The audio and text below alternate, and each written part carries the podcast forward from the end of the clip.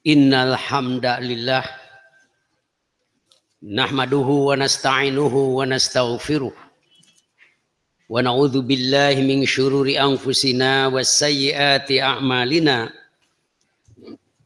may yahdillahu fala mudhillalah wa may yudlil fala hadiyalah Asyhadu an la ilaha illallah wahdahu la syarika lah واشهد ان محمدا عبده ورسوله لا نبي بعده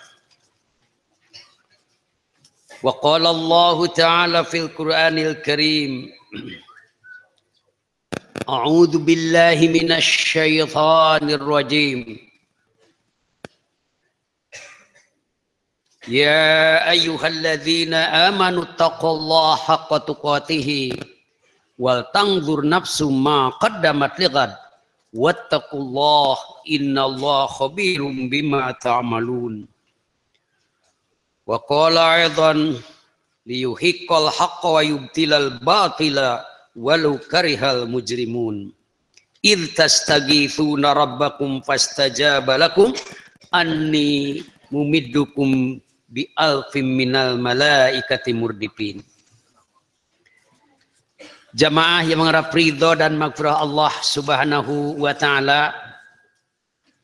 Sengaja tema yang disampaikan pada pagi ini adalah problematika kekinian di Indonesia dengan berbagai macam masalah yang harus dihadapi oleh umat Islam sehingga harus melakukan reaksi-reaksi bukan aksi sebenarnya itu sebagai reaksi saja karena mereka adalah yang melakukan aksi, maka kita harus melakukan reaksi. Sudah dilakukan tempo hari mulai tanggal apa namanya 4 eh, 11 sampai kemarin tanggal 2 12. Nah, itu adalah reaksi sebenarnya, bukan aksi. Karena kalau tidak ada penghinaan terhadap agama ini tentu saja tidak akan terjadi. Tetapi dilihat bagaimana kaum muslimin di Indonesia di mulai dari Sabang sampai Merauke sebut saya seperti itu bergerak untuk menyampaikan kepada mereka yang sekarang sedang anti Islam dan memang di Indonesia sekarang negara ini sedang dilingkungi oleh orang-orang yang tidak senang terhadap Islam. Penghinaan terhadap kalamullah sudah jelas sekali penghinaan terhadap orang-orang yang beriman, ketidakadilan terhadap orang-orang Islam. Kemudian sampai bahkan sekarang Indonesia itu dikejar oleh negara-negara asing karena memang di sini ini banyak kekayaan baik itu dari hutan-hutan itu sampai hutan lindung saja sudah rusak sekarang harus tahu ribuan hektar bahkan jutaan hektar sudah rusak di Indonesia hutan-hutan itu kemudian yang lainnya dipakai kesempatan oleh mereka umat Islam yang bodoh dan mudah ditipu sehingga akhirnya mereka dengan mudah pula datang ke sini.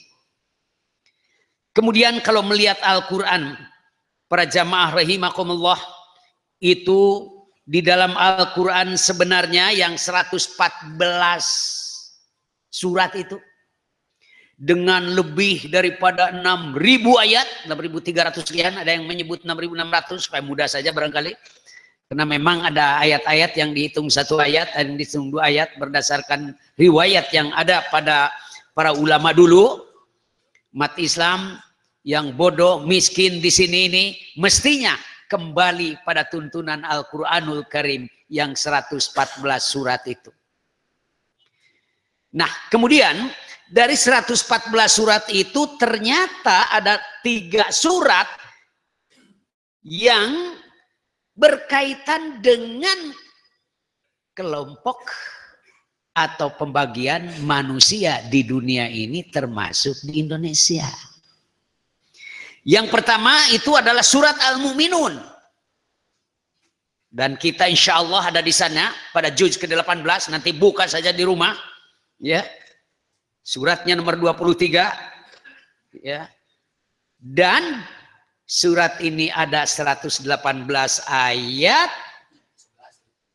Ya. Makiyah turun di Mekah begitu ya. Nah, itu surat Al-Muminun. Jadi disebutkan secara eksplisit Al-Muminun. Bicara apa di surat itu? Antara lain sifat-sifat orang yang beriman. Mulai dari salatnya, yang khosyi'un, yang khusyuk gitu ya.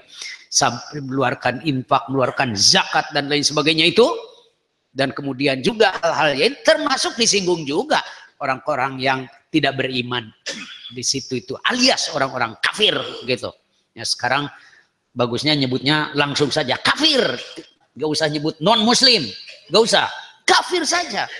Kenapa? Karena Al-Quran bicaranya begitu. Tidak ada non muslim itu di Quran mah. Al-kafirin, al-munafikin, al-fasikin gitu aja. Nah itu satu. Yang kedua ada juga yang disebut orang munafik.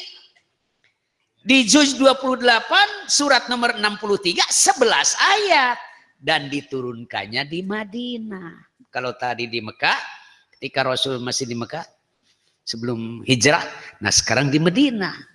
Munafikun karena munculnya kaum munafik adalah di Madinah. Begitu. Kalau di Mekah orang kafir kafir aja nolak aja terhadap Rasul Shallallahu Alaihi Wasallam dengan para sahabat yang lain itu. Walaupun di situ juga ada keluarga-keluarga dari para sahabat tadi, malah keluarga Rasul juga ada gitu yang susah sekali diajaknya. Jangankan begitu di zaman Nabi Ibrahim saja ayahnya kan tidak mau masuk Islam diajak oleh Nabi Ibrahim itu. Nah, jadi keluarga itu seperti itu. Berat sekali memang. Nah, ada yang disebut surat Al-Munafikun berbicara sifat-sifat munafik walaupun sifat-sifat munafik bukan berarti ada pada surat tersebut saja. Sebab pada surat-surat lain juga disinggung. Termasuk nah di sini ada juga al-kafirun. Jadi ada tiga surat yang secara eksplisit al-mu'minun yang kedua al munafikun yang ketiga al kafirun orang kafir begitu nah pada surat-surat tersebut tentu saja bercerita tentang bagaimana keadaan mukmin, keadaan kafir, keadaan munafik ya. Sifat orang yang beriman, sifat orang munafik, sifat orang kafir. Sebenarnya di surat Al-Baqarah juga kan sudah jelas sekali Coba dibaca misalnya ya dari mulai ayat e, eh, 2 sampai selanjutnya kepada ayat-ayat berbicara tentang kafir dan munafik. Di dalam surat Al-Baqarah sifat orang mutakin kan sudah disebutkan di situ. Mutakin itu kan harus melaksanakan salat, harus infak dan tentu saja iman yang paling duluan ya. Alladzina yu'minuna bil ghaib wa yuqimuna salata wa mimma razaqnahum yunfikun. Nah ini. Iman dulu ciri takwa itu. Yang kedua adalah salat, yang ketiga infak yang secara eksplisit banyak sekali istilahnya tapi ada juga zakat. Karena itu yang namanya salat dengan zakat banyak sekali ayat-ayat itu bersambung. Ya. Alladzina yuqimuna sholata wa yutuna zakata. Di ayat saja aqimus sholah wa atu zakah. Begitu. Sehingga tidak bisa dipisahkan antara sholat dan zakat tidak benar orang yang sholatnya khusyuk, tapi zakatnya tara. Sholat kudu khusyuk, zakat kudu dikeluarkan ya.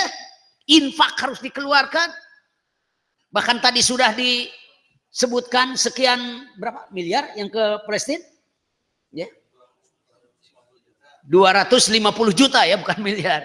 250 juta itu sangat diperlukan di sana karena kaum muslimin yang ada di sana dalam intimidasi terus. Belum lagi umat Islam yang di Syria yang sekarang sudah hampir 320 ribu orang dibunuh oleh kepala negaranya. Karena mau makar katanya kepada negara. Seperti kita sekarang sedang ramai makar ya. Beritanya ada jenderal dua yang ditangkap karena makar katanya mau makar makar gitu. Siapa yang makar itu? Wawalam bisa itu tergantung maranehanana macet mana apa nu kuasa bisa nangtu ke naon wae gitu. Kita mah tidak tahu ya. Mudah-mudahan saja mereka diselamatkan yang dituduh makar itu ya. Dan juga tentu kemarin sudah istighosah di sana itu di masjid apa? E, waktu di istiqlal dengan di itu istighosah itu artinya berdoa ketika umat Islam sangat terdesak sekali karena pernah dilakukan oleh Rasul Shallallahu Alaihi Wasallam pada perang Badar. Istighosa itu pada waktu perang Badar itu, ya Rasul minta pada Allah Subhanahu Wa Taala karena memang dengan tentara yang sedikit menghadapi orang yang banyak itu dari orang kafir Quraisy itu termasuk mereka yang pulang dagang itu dari mana itu bawa barang-barang. Nah di situlah Rasul Shallallahu Alaihi Wasallam istighosah namanya. Doa yang sangat-sangat tinggi lebih daripada doa biasa. Tapi bukan arti setiap doa bisa istighosah tidak juga gitu ya. Ini khusus. Makanya nanti saya akan istighosah juga di sini. Sekaligus menyelamatkan Rohingya, menyelamatkan Indonesia ya. Nah, malah dari keputusan PP Persis, bukan keputusan PP Persis, edaran, surat edaran dari PP Persis kita itu harus kunut nazilah gitu. Selain kunut nazilah, maka istighosah pun diperlukan karena umat Islam di Indonesia sekarang ini sedang dalam keadaan dizolimi. Bahkan ketidakadilan tampak sekarang ini. Inna lillahi wa inna rojiun. Kita lanjutkan ini. Ya, mukminin, kafirin, munafikin. Wallahu alam bisawab itu. Apakah Orang-orang munafik itu ngakunya sih beriman, ay dekat orang beriman mah kan begitu. Ya. Kalau dekat orang beriman, dia bilang amanna begitu. Tapi ketika mereka pergi ke sana, mereka bersama-sama setan-setannya, ya. Apa katanya? Ko inna ma'akum inna ma nahnu mustahziun kami tetap bersama Anda sekalian. Ah, di sana mah untuk istihja saja, main-main aja lah gitu. Barangkali munafik yang banyak nantinya dibandingkan dengan orang beriman. Para penguasa itu gitu, terus terang saja, penguasa itu, tapi mudah-mudahan tidak ya.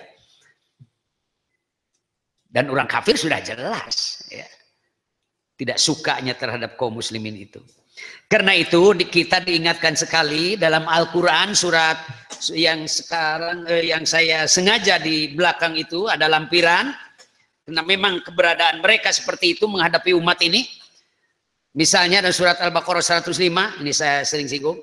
Ma yawaddul ladzina kafaru min ahlil kitab walal musyrikin ayunazzala alaikum min khairi min rabbikum wallahu yahtasu bi rahmati may yasha' wallahu dzul fadlil azim. Sengaja tidak menggunakan terjemahnya karena saya punya pikiran sudah ngerti sekali gitu ya terjemah itu. Ya sudah ada di otak gitu ayat Quran itu apa-apa terjemah nama ingat gitu ya. Barangkali ya tidak ingin tuh orang-orang kafir dari ahli kitab juga penyembah berhala.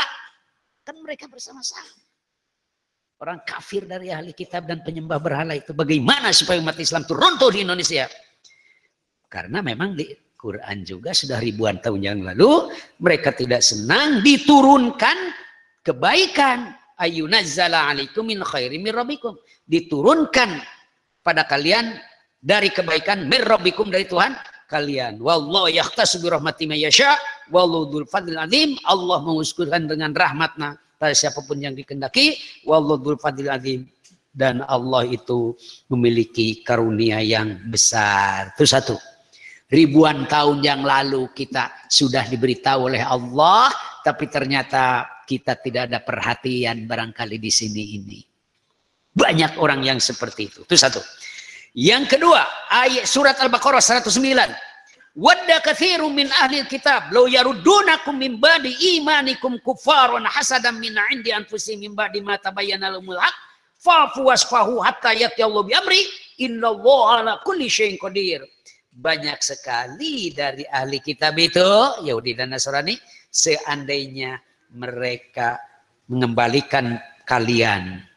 Ya maksudnya memurtadkan kalian mengembalikan kalian dari iman kalian kepada kufaron kekufuran. Kafir. Mereka ingin sekali. Banyak orang-orang kaum muslim itu yang kembali kafir. Hasadan min india musim karena memang ada hasad dari diri mereka padahal sudah benar apa yang diturunkan Allah itu. Ya Allah sudah menurunkan ayat-ayatnya di mata bayana lumul haq fa'fu wasfahu hatta yatiyal amri innallaha ala kulli syai'in qadir. Tapi itu umat Islam diperintah oleh Allah teh maafkan dan berlapang dada lah gitu ya. Maunya kan ditonjok aja langsung tapi nanti dulu itu ya. Karena berbagai cara dilakukan oleh mereka sekarang ini. Ada melalui politik ada melalui ekonomi ada melalui sosial Begitulah cara mereka untuk memurtadkan kaum muslimin. Bahkan bantuan-bantuan ekonomi itu seperti di daerah Garut. Ya. Punten, ayo orang Garut ya dia. Ayah Cianjur. Cianjur, mana Cianjur ayah? Jadi sekarang itu mereka melakukan tindakan-tindakan yang sebenarnya sangat ditentang oleh kaum muslimin. Daerah di Jawa Selatan di sini ini mulai dari Banten Selatan, kemudian Bogor, Sukabumi, Garut, ya, Tasikmalaya. Kalau Ciamis saya belum dengar ya. Ciamis Selatan maksudnya, ya. ya. Malahan kalau di daerah saya itu daerah Kawali, Ciamis, eh kepala desanya yang masuk Islam gitu ya. Yang terjadi malah di situ, kepala desa masuk Islam.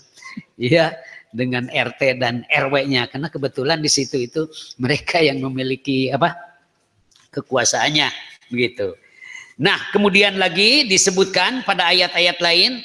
Nah, tolong ini di karena ini sambungan wa aqimus sholata wa atuz zakata wa ma tuqaddimu li anfusikum min khairin tajidu indallah innallaha bima ta'maluna basir. Tegakkanlah salat dan keluarkanlah zakat ya ai jaket dibulian wae ai jakat itu. Kumaha teh?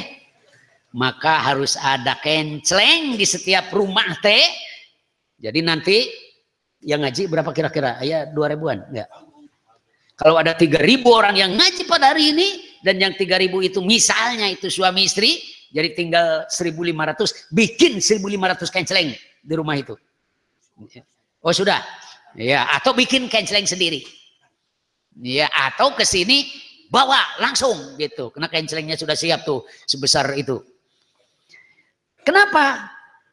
Az-zakah. Kalau az-zakah bagusnya tentu saja ke PJU dan nanti tahun 2017 itu pajak bisa dipotong dengan zakat. Cuma setoran zakatnya kepada lembaga resmi jadi kan suka ada pajak-pajak setiap bulan dan ternyata pajak itu 10 persen, 15 persen, ya.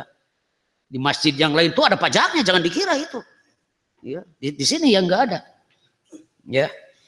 Nah, wa matukod dimuli angkusikum dan apa yang kalian dahulukan untuk diri kalian min khairin dari kebaikan tajidu indallah akan ditemukan oleh kalian tuh nanti di Allah Subhanahu wa taala.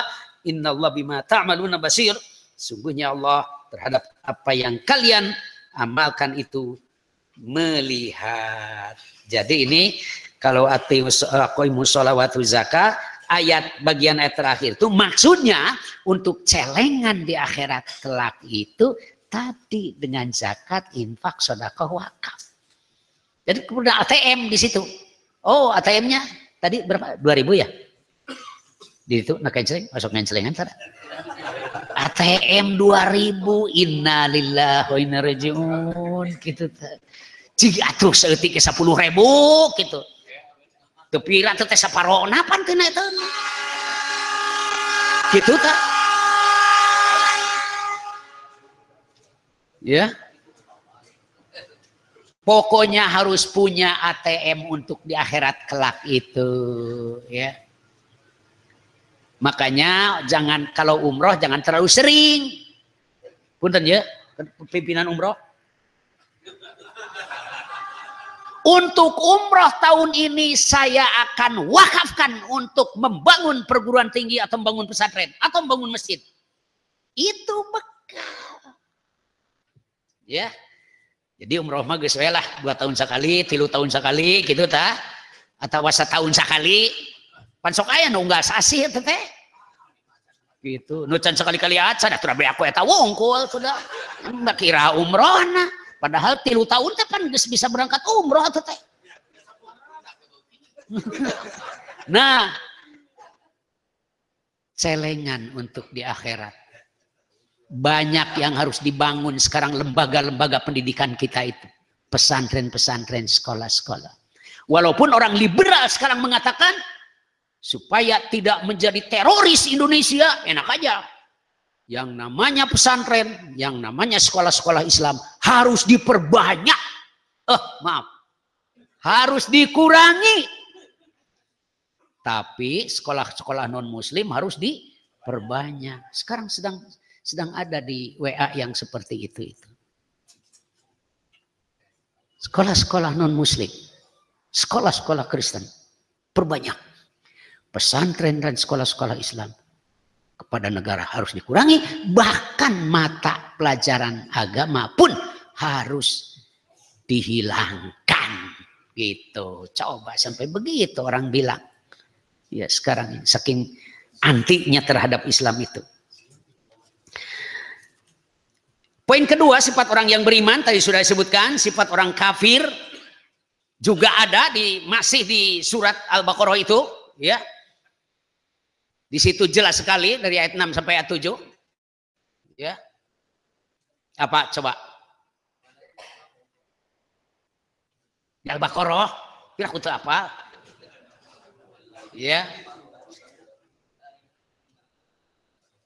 Jadi walaupun mereka itu ya terjemahan langsung kita dakwahi, kita beritahu ini Islam, ini Islam. Tapi ternyata wa mahum bimuminin beriman mereka itu malah kan mempermainkan terhadap ayat dan lain sebagainya itu. Ya. Itu orang-orang kafir itu seperti itu lagunya, lagamnya, ya. Nah oleh karena itu, sebagaimana disebutkan oleh Al-Quran mengenai keberadaan orang kafir ini, ya, yang jelas sekali.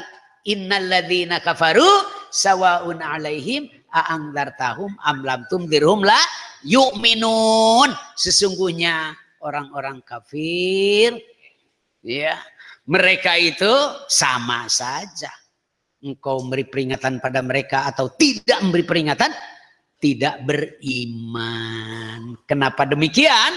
Khatamallahu ala qulubihim wa ala sam'ihim wa ala absarihim bisyawah walahum adzabun azim.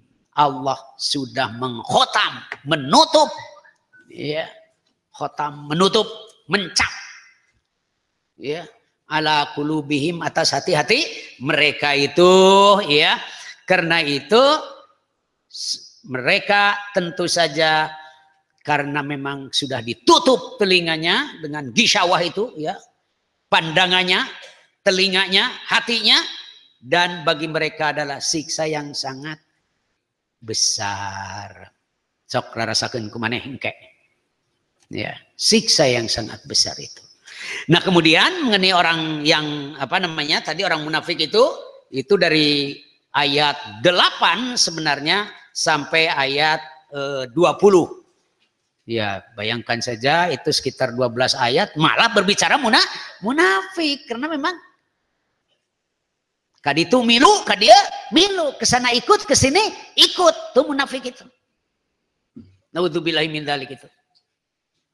Nah, oleh karena itu jamaah rahimakumullah dengan penjelasan-penjelasan tentang keberadaan munafik dan mukmin juga orang kafir sebagai yang disebutkan Al-Quran yang harus menjadi perhatian kita sekalian. Kemudian sifat-sifat orang munafik itu sebenarnya ya tidak menyukai kebaikan pada orang yang beriman, menginginkan kekafiran, ya. Pada orang yang beriman itu tidak senang pada orang yang kecuali mengikuti agama mereka gitu. Nah, itu munafik kafir itu ada di situ itu keinginan mereka itu. Nah, di sini ini sekarang di Indonesia itu sedang gerak anak buah jeng anak incu na PKI 12 juta orang, 15 juta Indonesia itu harus hati-hati sekali. 15 juta bayangkan, mau apa? Mau berontak, mau makar? Wallahu alam. Tapi yang ngomong tokohnya, yang dia mengatakan saya bangga sebagai anak PKI, 15 juta katanya, kami memiliki anggota sekarang ini. Harus hati-hati sekali. Belum lagi Cina. Ya, dan memang temannya mungkin nanti ke depan. Kan dari sana asalnya negara Cina itu yang se sekarang sedang sembilan naga itu. Ya. Kemudian orang kafir selalu berusaha memadamkan cahaya Allah, agama Allah itu sudah jelas sekali. Ini ada salah itu nomor ya nanti dalam nomor empat sebenarnya itu juga berkaitan dengan orang-orang kafir itu. Jadi bukan sifat orang munafik tapi lebih di situ pada sifat orang kafir. Ya. Nah, kemudian mereka itu sebagaimana ingin memadamkan cahaya Allah, ternyata disebutkan juga dalam surat Asab ayat dalam uh, surat 8 ma mohon maaf ayat 8 sampai 9. Ya, kemudian surat At-Taubah ya ayat 32 dengan 33. Coba lihat tuh di akhir. Yuriduna ayyutfi'u nurallahu biafahim Wa ya'ballahu illa ayutimma nurahu walau karihal kafirun. Walladhi arsala rasulahu bil huda wa dinil haq yudhiru dini kulli walau karihal musyrikun.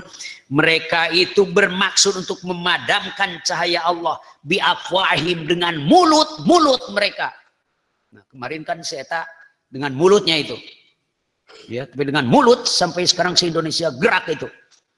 Ya, Nah, itulah orang kafir. Illa waya apa namanya biafaim wayatillahu illa ayutimma nurahu walau karyal kafirun. Nah, walaupun begitu ya ballahu menolak Allah itu kecuali Allah untuk menyempurnakan cahayanya walaupun tidak disukai oleh orang-orang kafir itu. Karena memang Allah alladzi arsala rasulahu bil huda wa dinil haq liyudhhirahu 'ala dini kulli walau karihal musyrikun.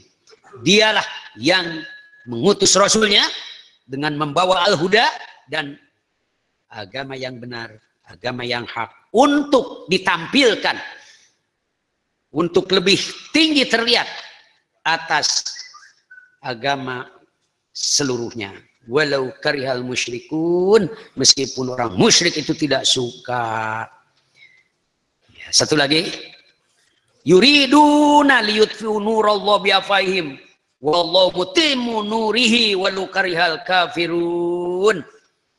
Mereka bermaksud untuk memadamkan cahaya Allah dengan mulut-mulut mereka. Dan Allah menyempurnakan cahayanya meskipun orang kafir itu tidak menyenangi, menyenanginya. Kariha itu sebut makruh, bahasa kita makruh, tidak menyenangi. ya. Tapi di kita yang makruh malah disenangi, ya. Itu ya kariha itu makruh artinya. Walau karihal kafirun, walaupun tidak suka orang-orang ka, kafir aneh yang tidak suka disukai. Mau apa ini? Nah ayat selanjutnya sama dengan ayat yang di atas. Ya, jadi keberadaan di Indonesia seperti itu. Kemudian kenyataan-kenyataan yang terjadi sekarang ini, sekularisme, pemisahan agama dan negara, bahkan mereka dengan alasan yang disebut katanya bineka tunggal ika. Aneh kan? Kok bineka tunggal ika jadi alat untuk supaya agama berpisah dari negara. Padahal di Indonesia tidak mungkin. Kenapa? Pancasila kan jelas sekali itu. Kalau melihat sejarahnya itu hampir mirip-mirip itu dengan ada dalam piagam Madinah di sana itu. Jadi sebenarnya yang paling pas taat pada Pancasila hanya orang Islam. Kan yang la ilaha illallah kita. Ketuhanan yang Maha Esa sama kita. Yang lain mah nggak ada ketuhanan yang Maha Esa. Ya ada. Belum lagi di situ persatuannya, belum lagi di situ musyawarahnya, belum lagi di situ keadilan ya yang seluruhnya diambil dari bahasa Arab itu ya persatuan Indonesia itu kan menunjukkan bahwa kita harus bersatu ummah wahidah kan kalau istilah Al-Qur'an memelahan jadi diambil nilai-nilainya itu dalam Al-Qur'an belum lagi dalam Undang-Undang 45 itu secara jelas sekali Indonesia tidak mungkin menjadi negara yang anti Tuhan karena sudah jelas sekali di pasal 29 di situ disebutkan mengenai berdasarkan ketuhanan yang Maha Esa. Mau apa? Jadi kalau ada aliran-aliran semacam PKI dan lain sebagainya itu yang anti-Islam, ya itu sudah bertentangan dengan jangankan Quran. Dengan filsafat negara dan undang-undang perlima saja sudah di sudah bertentangan. Begitu. Jadi sebenarnya yang sangat real membela NKRI bukan orang lain tapi orang Islam. Dulu dibangun oleh kaum muslimin dimerdekakan oleh mayoritas bangsa ini kaum muslimin dan kemudian mereka yang memperjuangkan untuk kemerdekaan kaum muslim dengan berbagai macam peraturan-peraturan yang ada yang membuatnya adalah umat Islam dulu itu. Ya. Bahkan tokoh Persis di situ masuk dulu itu. Bapak Im Nafsir, Allah Yarham, ya. Nah ini sebagai pejuang dan beliau itu seorang wakil ketua kalau tidak salah itu di Persis tahun 38 sampai tahun 40-an 42 atau 4 berapa karena beliau lalu bergabung di masa uh, penjajahan setelah penjajahan Jepang itu pada negara di politik itu. Jadi ada dua tokoh Persis yang betul-betul dia itu membela negara ini. Yang pertama Bapak M. Natsir dan yang kedua adalah Bapak eh, siapa namanya? Pak Nana ingat gak? Ya, Bapak Isa Ansori gitu ya. Bapak Isa Ansori Allah yarham. Dua orang itu. Ya. Oleh karena itu, jamaah rahimakumullah, dengan problematika seperti sekarang ini pemisahan antara agama dan negara sangat tidak benar. Mereka menuntut sekarang itu agama jangan dibawa-bawa supaya bebas bertindak. Ada LGBT sekarang ini. Ya, puntennya LGBT sering disebut. Tak sisi jalan apa balatak LGBT. Tapi LGBT naon eta mah? Lontong eta mah. Ya. Bala-bala dan tahu ya. Nah, sekarang minta coba sedang ramai sekali. Aneh. Itu kan yang makar itu siapa? Mestinya mereka yang minta supaya ini dipisahkan agama dengan negara. Makar terhadap peraturan perundang-undangan jahat. Bukan hanya pada orang itu. Undang-undang dalam sapat negara digugat sekarang. Yang kedua, Undang-Undang Dasar dan Pancasila pun sudah banyak dilanggar. Seperti kita tahu, di mana keadilan sangat penting sekali di sana disebutkan, eh keadilan tidak ada ya di sini. Orang kecil-kecilan tangkap, orang kecilan-kecilan tangkap. Tapi yang apa namanya besar-besar kena teman aku, ya. Biarin aja, tidak usah ditangkap, apalagi di penjara. Allah kalau memang nanti dibebaskan orang ini yang 3000 mau terjun itu pertanyaan jangan dijawab. Nggak usah dijawab di hati saja jawabnya. Ya. tapi ketika keadilan tidak ditegakkan hancurlah negara ini. Naudzubillah ini tadi ya kemudian sudah jelas pluralisme segala agama benar itu dalam keyakinan mereka itu tidak ada lain bahwa semua agama itu adalah benar, tidak salah. Itu Indonesia. Sedang dikembangkan sekarang ini. Dalam Islam tidak begitu. Tidak bukan urusan benar. Silakan saja. Sudah lakum dinukum waliyadin. Mau kafir mah kafir aja. Nggak usah segala-gala dibawa. Gitu. Sudah lakum dinukum waliyadin. Ya. Nah oleh karena itu sebenarnya dalam Islam itu agama sangat menghargai Islam itu terhadap agama lain. Bahkan Rasul Shallallahu Alaihi Wasallam itu sampai sedang perang juga melarang merusak gereja saat itu dan melarang membunuh terhadap pasturnya atau terhadap apa namanya apa sih namanya Ustadz nanti pendetanya gitu ya. Dilarang biarin aja. Itu sedang perang. Apalagi kalau belum atau bukan perang. Karena itu saya tidak setuju di mana di Kalimantan mana itu ada gereja yang dibawa bom situ. Sebenarnya tidak benar. Menurut tata krama dan akidah Islam itu nggak benar ya seperti itu. Apalagi berkaitan dengan akhlak. Tidak boleh. Biarin aja. Sudah jadi keyakinan mereka kok kemudian liberalisme kebebasan pemanaan dan penafsiran sekarang ini semaunya saja terhadap ayat Al-Quran. Tapi kemarin juga ada bahasa katanya terjemah Departemen Agama salah semuanya ya. Atau paling tidak separuh daripada jumlah ayat yang ada di sana gitu. Karena mereka memiliki terjemah yang benar. Kalau saya tidak terjemah itu terjemah. Beda dengan penafsiran kan nah ini harus tahu saja sekarang sedang ramai dari kelompok tertentu karena kalau terjemah seperti itu nanti akan menimbulkan terorisme katanya kok begitu harus ada tafsir. Itu tafsir bukan terjemah, lain lagi. Karena memang mungkin terindikasi ala satu karangan dari Timur Tengah yaitu ya dalam Al-Qur'an itu adalah terjemah tafsiria, terjemah tapi sekaligus tafsir. Beda, ada terjemah lugawiyah secara bahasa, ada terjemah tafsiria. Seperti Al-Furqan itu adalah terjemah tapi tafsiria. Jelas makanya sebutnya bukan terjemah Al-Furqan tapi tafsir Al-Furqan gitu. Ya, karya Allah ya Mahasan itu. Jelas sekali itu. Ya, memang terjemah tafsiria. Tapi kalau terjemah-terjemah, terjemah harus beda itu. Ya, karena kebetulan saya adalah seorang anggota dari uh, Departemen Agama, bukan membela sih, tapi artinya harus dibedakan antara terjemahan dan penafsiran dan terjemah tafsiria itu lain lagi yang kelima, fenomena kita kapitalisme ekonomi menjadi pusat kehidupan sekarang ini. Maaf, kapitalisme di sini ya dengan kolonialisme barunya ya sekarang ya yang disebut penjajahan baru. Nah, jadi ekonomi Indonesia dikata, dikuasai oleh orang kapitalis sekarang itu. Ya harus tahu kita itu kapitalisme di Indonesia sedang membara sekali sekarang kolonialisme juga seperti itu. Ya.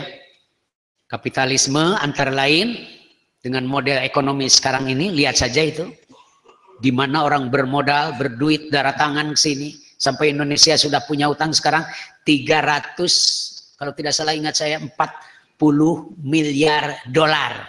Coba kalikan kepada 13 ribu rupiah berapa itu? Ya. Silakan berapa ratus triliun itu atau ribu triliun bukan ratus lagi ribu triliun itu ya.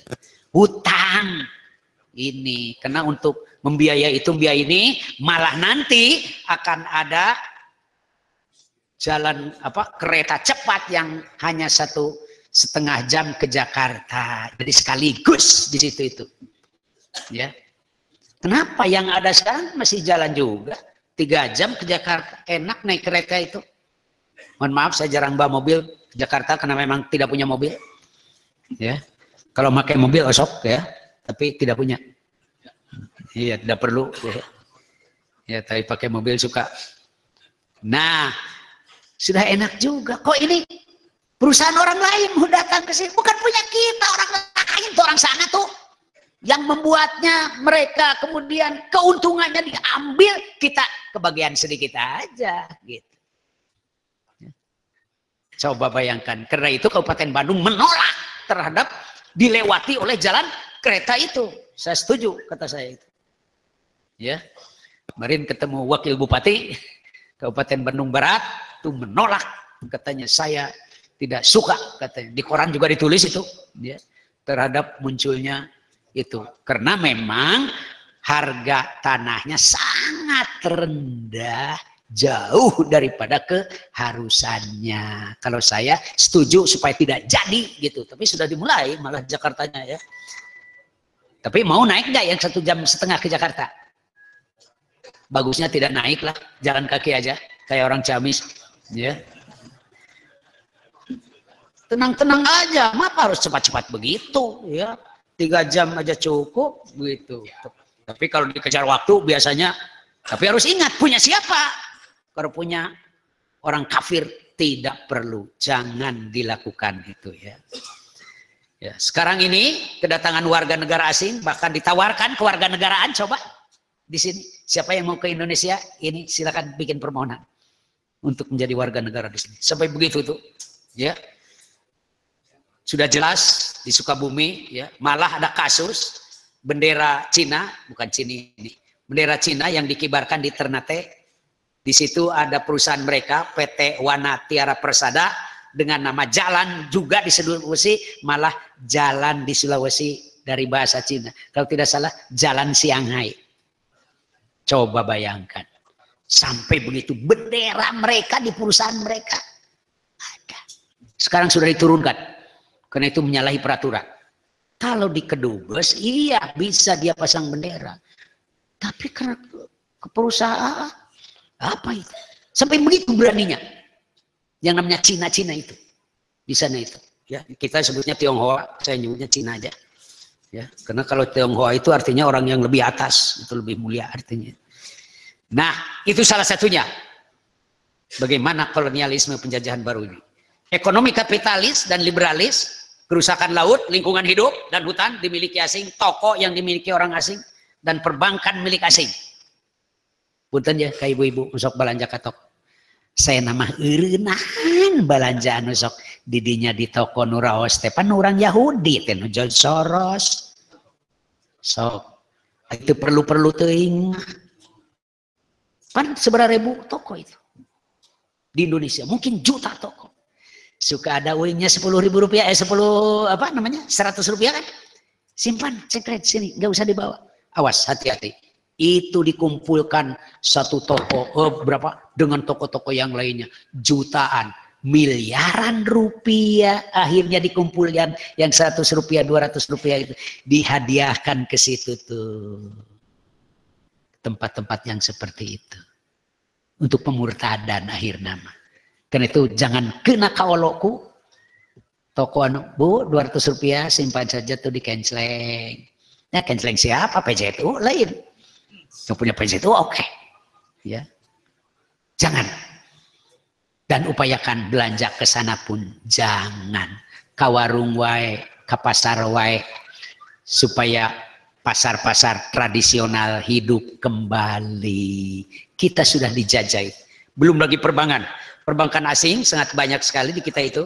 Ya, saya tidak akan sebutkan satu persatu, tapi kalau punya duit, kalau punya duit, Ya di Bank Indonesia saja, ya di BRI saja, di mana lagi? Apa? Mandiri saja dan upayakan BRI Syariah, Mandiri Syariah dan BNI Amanah Robania dan lain sebagainya itu, ya. Ya. Nah, Bank Mega juga silakan karena itu punya Pak Khairul Tanjung, ya. Ada Mega Syariahnya lagi di situ. Silakan itu kalau ada duit tapi saya dia tahu tidak tahu itu jamaah di sini punya duit apa tidak. Ya, ya. Nggak punya ya di sini. Impor bahan makanan terutama buah-buahan ya seperti apel, pisang, jeruk dan lain sebagainya. Banyak sekali impor sekarang ini. Ya. Memang enak sih, tapi harus hati-hati juga karena dilihat dari aspek kesehatan kalau kata para ahli itu ternyata bisa saja terpengaruh karena memakai obat penguatnya atau pengawetnya itu. Tapi impor. Kalau bisa kita jeruk Garut saja, ya.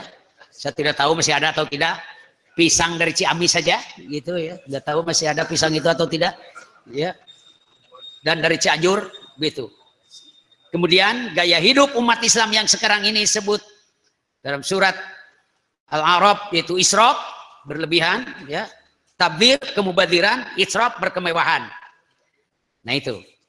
Nah ada yang menarik sebenarnya dari hal-hal yang disebut tadi. Memang ini harus ditafakuri oleh kita sekalian bagaimana keberadaannya. Ya. Nah untuk terakhir, nah saya malahan tidak ada ya. Mana? Gambar dua ya gambar, ayo gambar. Saya ya mah. Abdi yang ning nembongkeun gambar anu didinya nu 10 Oke lah sekedap. Pilih pilih abdi awas. Oh ya. Nah, di luhur ayah waria, varia, ya varia itu macam-macam lah di sini maksudnya. Ya, bukan varia itu pahit, varia mah. Ya. Dukai buria mah gitu ya. Nah, inilah orang-orang kaya yang disebut oleh tadi saya disinggung. Siapa dia? Orang Indonesianya kan cuma satu orang saja. Ya. Nah, yang pertama tuh baca saya tidak akan sebut, baca sendiri aja. Punya 5,6 miliar dolar gitu. Dia juga memiliki bank gitu. Pak Khairul Tanjung bisa disebut itu mah 4,9 miliar dolar gitu yang punya TV 7 apa namanya Trans 7 gitu. Dan TV pun kebanyakannya bukan milik umat Islam. Karena itu kalau nonton TV upayakan milik muslim trans 7 ya. Kemudian apa namanya yang merah-merah itu? TV One gitu atau TVRI saja itu atau SCTP lah gitu karena kami di MUI sudah kerjasama dengan SCTP itu untuk ceramah-ceramah yang lain-lain itu. Mengapa? Karena begitu kita nonton itu mereka dapat keuntungan besar itu ya. Itu harus ingat itu. Ya. Nah, ini Pak Khairul Tanjung punya itu kalau bisa mah ke banknya juga Bank Mega milik dia ya, milik umat Islam bila di itu di pada beliau juga ada bank syariahnya. Kemudian nomor tiga itu uh, kalau Pak Khair hampir 5 miliar dolar, 49. Yang satu lagi tidak akan disebut itu punya 3,1 miliar dolar kemudian yang di bawahnya 1,9 miliar dolar, hampir 2 miliar dolar ya. Kemudian ada yang 17,1 miliar dolar, ada yang 7,1, ada yang 5,7, ada yang 5 miliar dolar saja, ada yang 3 miliar, 3, ada 2,1 miliar. Tapi yang menarik, yang paling kaya adalah 17 miliar dolar ditambah koma satu itu. Siapa pemiliknya? Tolong dibaca. Jadi nusok itu artinya ta'awanu alal ismi wal udwan. Saling bertolongan dengan dosa dan permusuhan. Kan mereka menjadikan musuh pada kita Quran saja dicarekan itu ke mana nama itu kan grupna etate jadi saya inginkan yang 1.500 orang lagi di sini yang biasa kenyat-kenyot seperti itu, nanti mimiti poe iya lantaran 17 miliar dolar ditulungan ku urang. Bayangkan itu. Inna lillah wa inna ilaihi rajiun. Ya, wala goroma wala jaroma wala masna wala sulasa wala ruba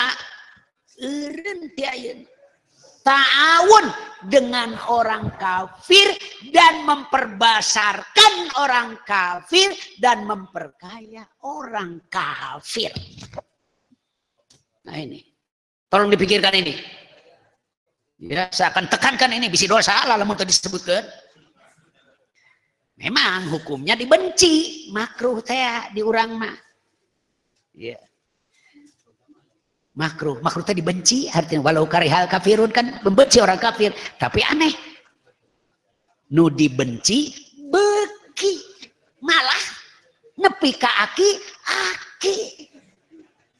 Jeung nini nini iya we innalillahi kata saya. Sampai nepi ka parbadinya eta si aki pokna teda aki mah Asep tiba lagi sok itu. Aduh orang geus 70 tahun disebut Asep ya. Nikmat si Aki 80 tilu teh gitu. Punten ya sengaja saya fotokopi supaya tidak ngawang-wang te para rubuh ini kenyataan karena dibantu oleh banyak kaum muslimin 63 juta orang di Indonesia yang merokok Bayangkan kalau sehari 63 juta orang kali 10 batang, berapa itu? 63 miliar ya? 33 miliar batang ya? Coba sampai begitu ya. Ya, keuntungannya berapa per tahun? Diperkirakan kalau dulu tahun 2010 kalau tidak salah ingat itu adalah 247 triliun per tahun. Sekarang mungkin sudah naik 300 triliun per tahun duit yang diambil dari masyarakat Indonesia sehingga orang Indonesia sudah miskin makin miskin tidak bisa menyekolahkan anak sebab lebih resep meli eta tibatan ngongkosan budak ke sekolah tibatan meli ndog ke orok ke budak letik ya nah begitu kan? 15 ribu 16 ribu kenapa nanti telurlah delapan os gitu. Ya.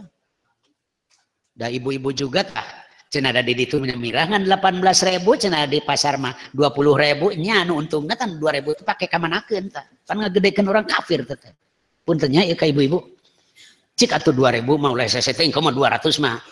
Gitu memang sengaja mereka membuat harga lebih rendah supaya tertarik. Tapi kalau berpikir terhadap keumatan ke depan, sebenarnya itu tidak benar gitu, ya. Punten Bapak-bapak, sengaja saya sampaikan ini supaya tidak tidak dianggap berita yang abal-abal. Ini bukti hasil penelitian di koran yang bagus itu bisnis Indonesia. Ya. Nah, itu yang disampaikan pada kesempatan ini. Tapi ada yang paling menarik. Saya kemarin bulan kemarin itu eh, apa namanya pergi ke Filipina dalam rangka ceramah. Mereka ingin tahu Islam itu apa, ekonomi Islam itu gimana, ya. Dan selanjutnya akidah Islam itu kayak apa? Itu suatu universitas, tapi universitas Katolik juga di situ. Ya, di Mindanao sih, daerah Mindanao yang jauh sekali, makanya tempo agak, agak sakit itu. Nah, yang paling menarik di kampus itu tidak ada rokok, bahkan di kota Davao tidak ada rokok. Nol sampah bahkan di kota Davao itu. Kalau orang membuang sampah seenaknya ditangkap langsung oleh polisi, termasuk orang ngarokok ditangkap langsung oleh polisi. Kalau ada di Indonesia, aduh bagus kata saya ini. Gitu. Gus ayah peraturan diangkot tidak boleh merokok. Eh supirnya makil we. Gus sabab ngerokok, gus megat, ah nggak jadi. Kenapa pak? Kamu merokok? Cinta. Aduh. Ah, dipicen deh, mentong dipicen, itu kan malian. Teteh lain cerita seribu, teteh seribu genep ratus. Gitu dah. Nah ada peraturan tidak mau ditaati. Tolonglah maunya saya di Persis itu nol rokok minimal di kantor ini termasuk nol sampah. Kok orang kafir bisa nol sampah kota itu? Yang yang jadi presiden itu dulu wali kotanya di presiden dan di kota-kota lain juga seperti itu. Bisa nggak kita? Nol sampah kota Bandung itu termasuk di rumah. Harus hati-hati. Dan selanjutnya nol rokok di rumah itu. Saya kira itu Mudah-mudahan Allah Subhanahu wa taala mengampuni dosa kita semuanya, yang besar yang kecil, yang sengaja tidak disengaja, tapi yang paling akhir saya akan menyampaikan tentang doa kunut nazilah. Jadi ini dilakukan setiap sholat, ya kadang-kadang suka lupa kalau tidak biasa kunut, karena harus setiap hari. Ya paling tidak satu bulan ke depan ini laksanakan kunut nazilah ini, yang di sini doanya ada, sudah dapat nggak?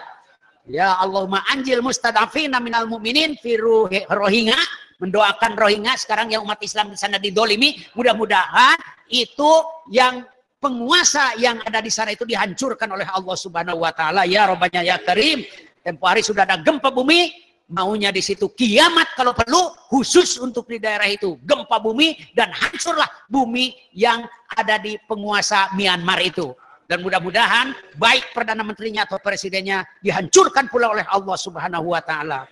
termasuk mudah-mudahan dihancurkan terhadap mereka-mereka yang anti Islam di bumi Indonesia ini termasuk di Jakarta. Ya Allah ya Robbana ya Karim mudah-mudahan umat Islam tetap dalam kejayaan dalam rangka melihara agamamu dan melaksanakan agamamu. Ya Allah ya Karim mudah-mudahan engkau mengabulkan terhadap doa kami ini. Ya Rabbana atina fid dunya hasanah wa fil akhirati hasanah qina benar maka ya, pertanyaan pertama Ustaz. Uh, apakah istighosah dan doa bersama? Ada contohnya dari Rasul. Istighosah itu ada contohnya. Ya. Kalau kita baca hadis riwayat Ahmad itu ada di situ. Mengapa? Karena dari sini yaitu dari uh, apa nama Al-Qur'an di surat apa namanya? Al-Anfal di surat Al-Anfal tadi disebutkan disebutkan di situ bahwa memang zaman Nabi ada istighosah ayatnya bisa dilihat ayat 9 gitu dan ayat seterusnya berbicara mengenai istighosah. Saya akan sebutkan di sini. Allah berfirman dalam Al-Qur'an itu, A'udzubillahi minasyaitonirrajim in Mana ini? In tastaghithuna rabbakum fastajaba lakum anni mumidukum bi alfin minal malaikati murdifin. Tatkala kalian beristighosa, itu tastagisun istighosa Artinya berdoa pada Allah istighosah itu. Tapi berdoa tidak seperti doa biasa. Ini doa secara khusus. Dan Rasul juga berdoa secara khusus waktu itu. Supaya umat Islam selamatkan. Dan terjadinya istighosah itu ketika perang Badar. Bayangkan umat Islam yang masih tidak terlalu kuat. Datang pasukan Quraisy yang diberitahu oleh orang-orang siapa uh, kafir yang pulang dagang dari mana? Dari Sam waktu itu dari daerah Sam dagang diberitahu tolong beritahu tuh orang-orang yang ada di Mekah orang Quraisy bawa ke sini untuk menyerbu kota Madinah. Bayangkan saja tidak siap untuk perang tapi Allah ternyata memberikan kekuatan tertentu. Rasul berdoa dan para sahabat mengaminkannya ya. Doanya ini disebutkan yang bahasa Indonesia paling tidak gini, ya Allah mudah-mudahan selamatkanlah kami kelompok ini, umat Islam ini karena kalau mereka hancur engkau tidak akan disembah. Kalau umat Islam hancur Allah Subhanahu wa taala tidak disembah. Amin kata para para sahabat dan terus dilakukan. Memang waktu itu Rasul saja yang berdoanya, sahabatnya yang mengaminkannya begitu. Itu istighosah. Di kita pun boleh istighosah. Kemarin juga istighosah itu. Mudah-mudahan dijabah oleh Allah Subhanahu wa taala dan dihancurkan Abdullah ini. Ya. Ya, mau saya dihancurkan tuh. Tidak bisa bicara dia sampai kapan pun gitu. Sebab harus dibekem mulut nate gitu. Kalau tidak ya dapat hidayah dari Allah gitu. Mudah-mudahan masuk Islam dan jadi penguat terhadap uh, umat Islam ke depan ya. Karena orang Cina yang muslim kan banyak juga di kita. Dulu kan jenderal yang datang ke sini juga muslim juga itu. Siapa namanya? Cheng Ho. Cheng Ho itu.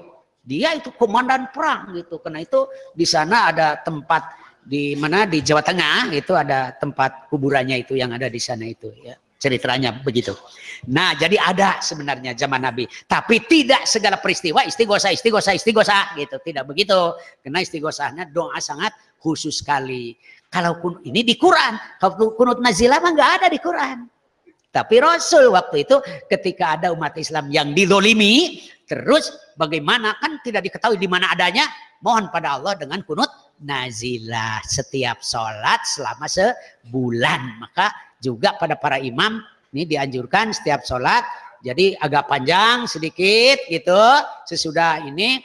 Kalau tidak hafal lah imam dengan bahasa Indonesia wae di hati gitu ya termasuk makmumnya. Jangan bertanya kenapa sih ini sesudah ruku panjang-panjang teing eh puguning sedang kunut nazila imam nanti apalun doa na tau. Mata lamun rek ngangkat imam teh bisa tuh kunut nazila. Kalau bisa kunut nazila selang silakan. Itu jadi imam gitu ya Tanya dulu. Ada Pak? Ya insya Allah. Apa arti makar? Apa arti makar dan contohnya seperti apa gitu? Makar itu pemberontakan sih kepada pemerintah yang sah. Biasanya gitu diartikannya. Ya. Yam kurun dalam bahasa Arab yam kurun, makaro makaro juga kebencian itu. Ya. Nah, dalam bahasa eh, ini di Indonesia itu menampilkan kebencian pada negara. Tapi pertanyaannya, apakah orang-orang yang sekarang menimbulkan kebencian itu akan menggulingkan apa tidak? Nah, itu yang jadi pertanyaan.